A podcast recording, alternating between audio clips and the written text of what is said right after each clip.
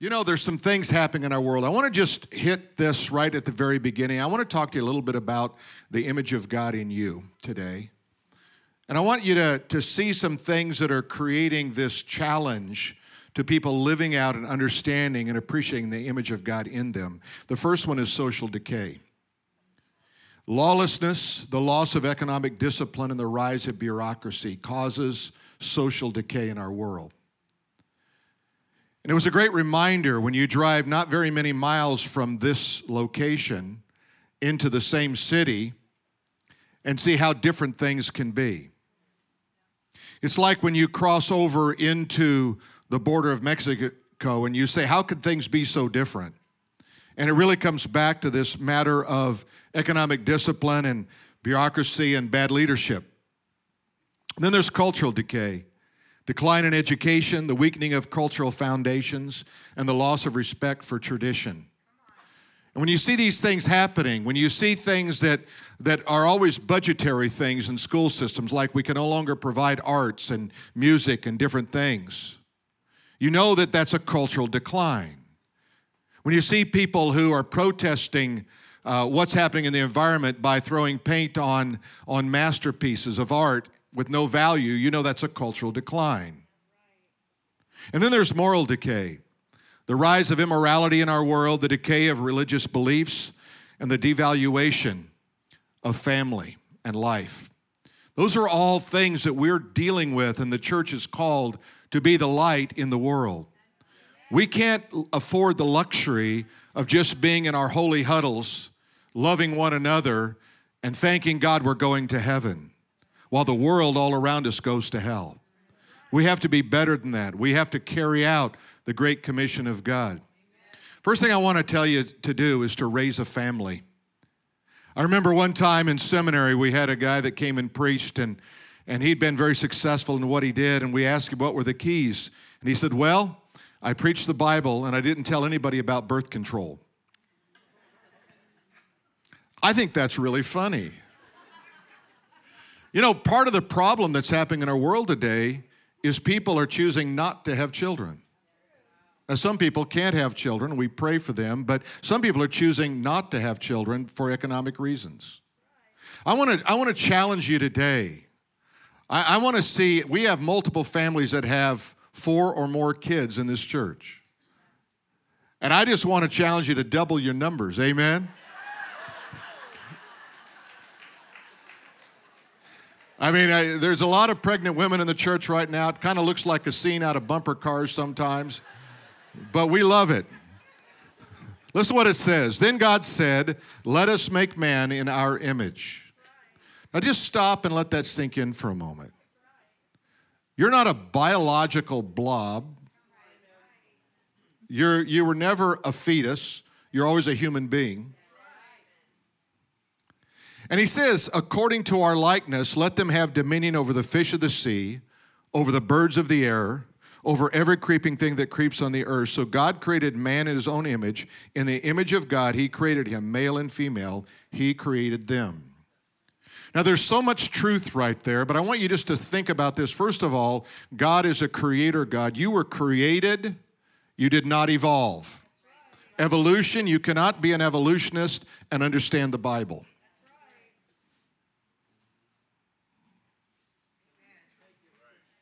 God, it says, because if you discount, it says God created, then you discount the authority of the Word of God. So you start off in the first chapter on the wrong foot. But then what did he do? He created man different than the animal world. We're not, we're not just animals that happen to have more intelligence and somehow a soul. We are very unique. We are so unique that the Bible says that, that we will judge the very angels of God. So, what is image and what is likeness? Well, it is to reflect God's nature and God's design. What is it in you that when you do something wrong, you feel bad? It's God's design, it's a conscience.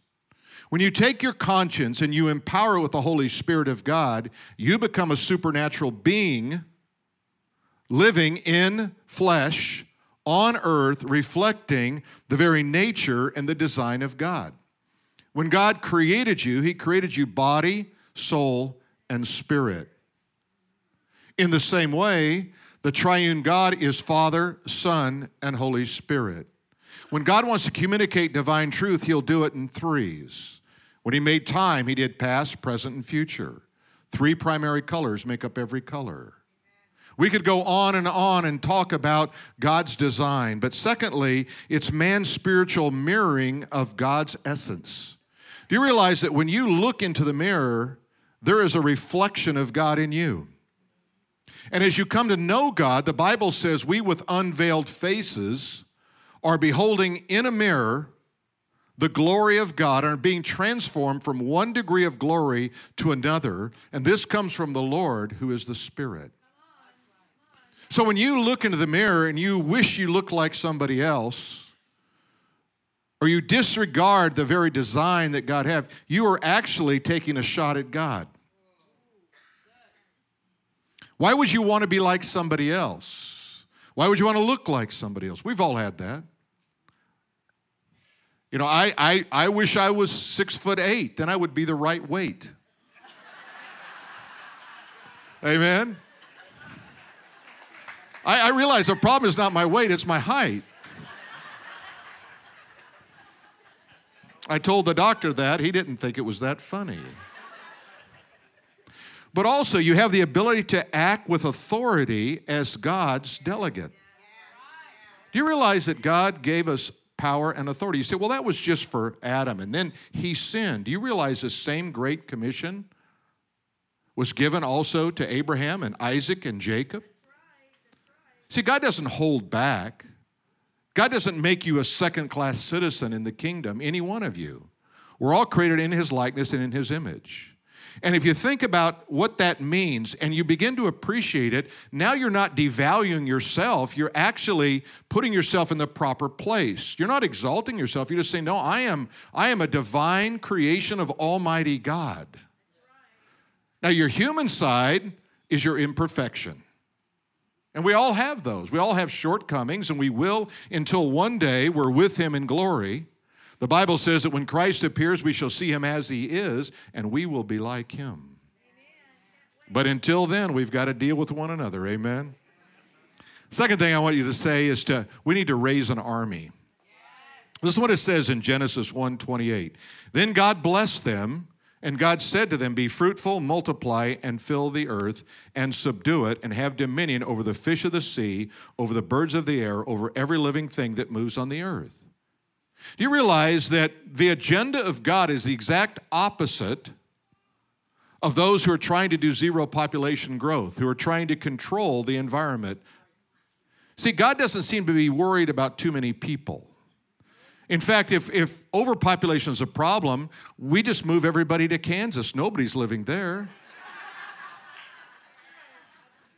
There's 8 million people in New York City, but there's only 1 million people in Montana, Kim.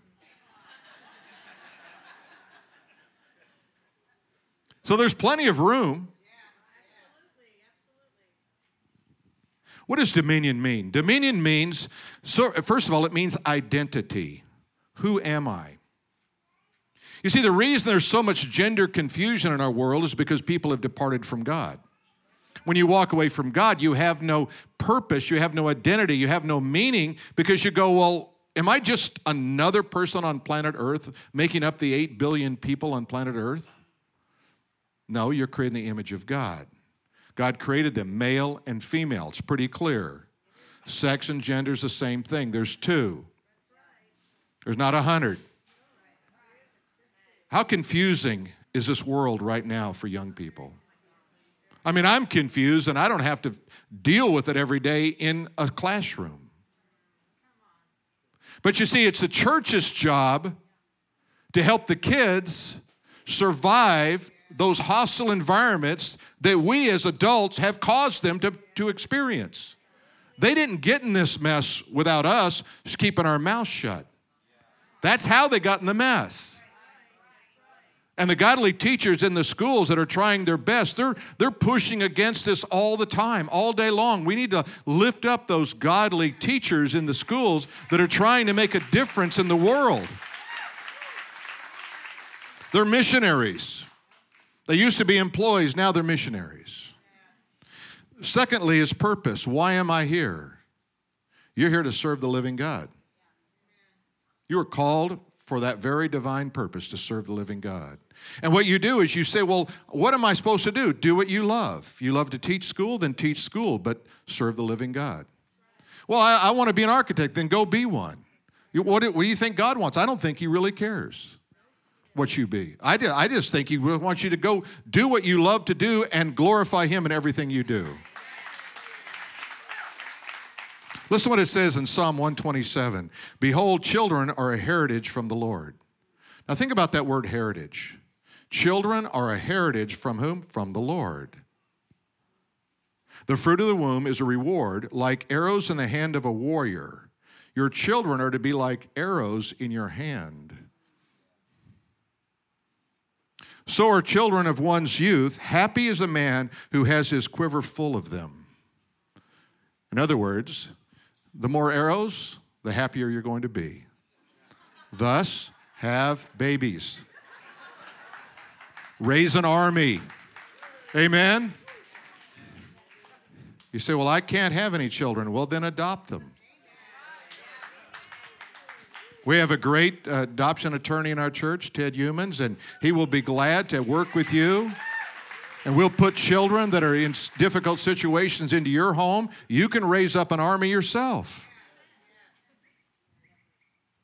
Raise a generation who openly display the power of God. That should be our agenda. This little guy that got up here.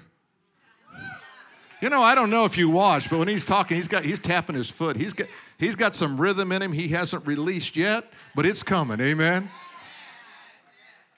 But what would happen if you just if you could raise up children from the earliest age to really demonstrate the almighty power of God in their daily life? Think about how great that would be. And then resist those forces, resist those forces that seek to harm the heritage of the Lord. See, we are in a resistance and we're in a defensive, offensive warfare all the time. You can't just say, oh, how bad is that? It's just gotten so bad. I don't know what I'm going to do. I think I'm going to have to find a safer place to live. I think I'll move to Tennessee or Idaho or some place where there's not problems. Such a, such a missionary heart. I'm sorry, I just don't have any use for it. I just, you know, I'm here to stay in California. I want to be buried on the hill behind my house. I asked our landscaper, I said, Can you bury me up there? He said, It'd be very expensive. And I said, Why? He said, It's a big hole.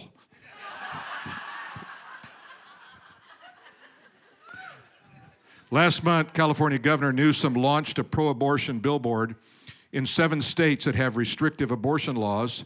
Newsom corrupts the word of, of Jesus in Mark 12 31 by posting this Love your neighbor as yourself. There is no greater commandment than this.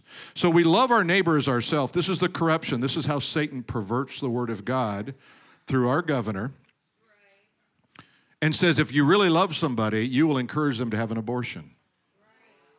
Now let's watch the video. We're going to show you a video that was that that shows the billboards. Then we're going to show you a counter video that explains who really is our neighbor. So watch the screens.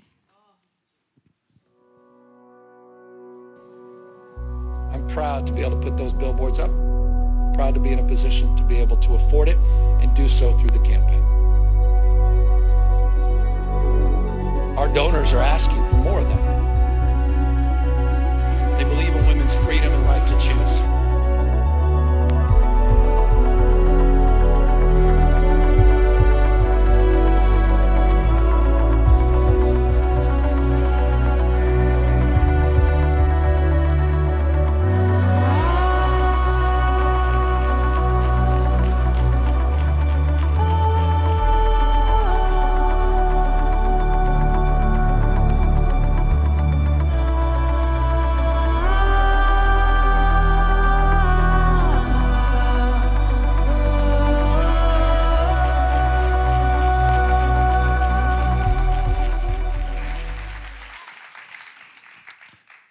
What, you see that baby in the womb? I don't know what, I don't know if that moves you, but babe, we need to have more children.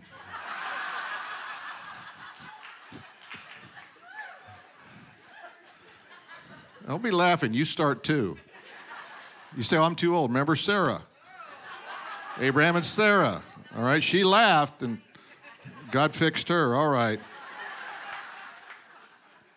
You know, and we have resources right in this house. You know, sometimes we don't realize this is like a this is like a treasure chest right in here. You know, whether it's Ted and Cheryl who who do adoption, or whether it's Vicki Smith, chairman of the board of Obria. Vicki, raise your hand right there.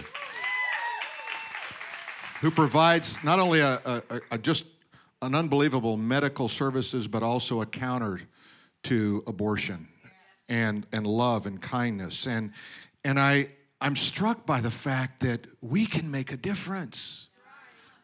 It's not like they can, no, we, you can make a difference in the world. Bill Johnson said this the invasion of God into impossible situations comes through a people who have received power from on high and learned to release it in the circumstances of life. And then I want to ask you to raise a voice, raise a family, raise an army, raise a voice. Listen to what it says in Isaiah 44 For I will pour out water on a thirsty land. Are you thirsty? This land is thirsty for God, amen? Um, the Bible says, My people are destroyed for a lack of knowledge. That is, they don't have the Word of God. You have it. You need to be pouring it out on the thirsty land, the streams in the dry ground. I will pour out my Spirit on your offspring and my blessing on your descendants. They will spring up among the grass with the will, like the willows by flowing streams. You see, we need to we need to bring this into life every day. We need to think about how we're going to be a voice in our situation, how we're going to make a difference in our world. Do you realize that heaven cannot stop what God has planned? Hell cannot stop what God has planned. Hell cannot stop what God has planned for his people. You know, the Bible says that he says, I will build my church, and not even the gates of hell will prevail against my church. Do you realize that you realize that God wants you to assail the gates of hell? Amen. You see, His word, the Bible says, will not return void. He says, when I send it out, it's going to have an effect. But you've got to get the word of God out there. Do you realize the greatest revival will come in the last days before the return of the Lord? There's a latter rain coming, there's a move of God coming. And the real question is will you be a part of it?